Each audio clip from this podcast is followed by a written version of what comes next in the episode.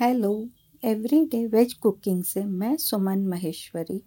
आज आप सबके साथ गपशप करते हुए एक और बहुत ही आसान सी रेसिपी शेयर करूँगी, जिसे अपन राजगिरा से बनाएँगे।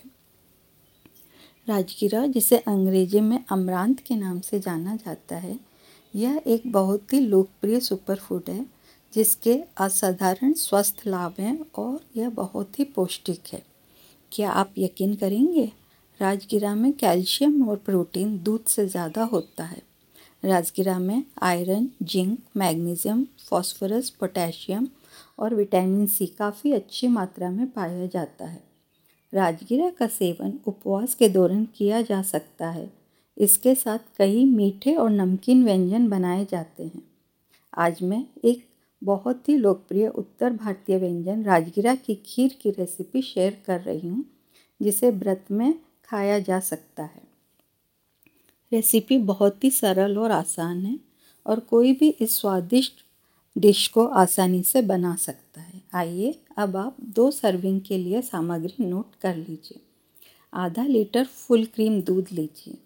आधा कप फूला हुआ राजगिरा, पाँच बादाम, पाँच काजू, बारह से पंद्रह किशमिश, चौथाई टीस्पून इलायची पाउडर आठ से दस धागे केसर के आधा छोटी चम्मच देसी घी, तीन टेबलस्पून चीनी। आइए अब बनाने का तरीका नोट कर लीजिए। केसर को एक टेबलस्पून गरम दूध में 10 मिनट के लिए भिगोएँ और इसे घिस लें। इससे रंग बहुत अच्छा आता है। बादाम और काजू को घी में भून लें और इच्छा अनुसार काट लें।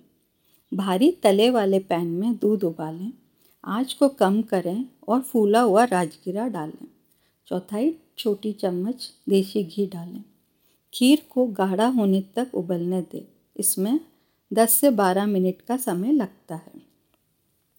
बीच बीच में खीर को चलाते रहें। चीनी, इलायची पाउडर और केसर डालें। दो से तीन मिनट तक पकाएँ और आँच बंद कर दें।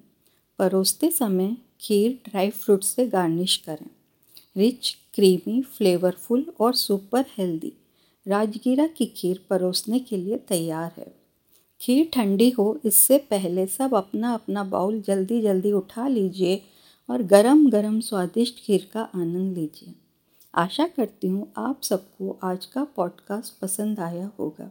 अपन जल्दी ही फिर से मिलेंगे और यूँ ही गपशप करते हुए एक और नई रेसिपी बनाएँगे।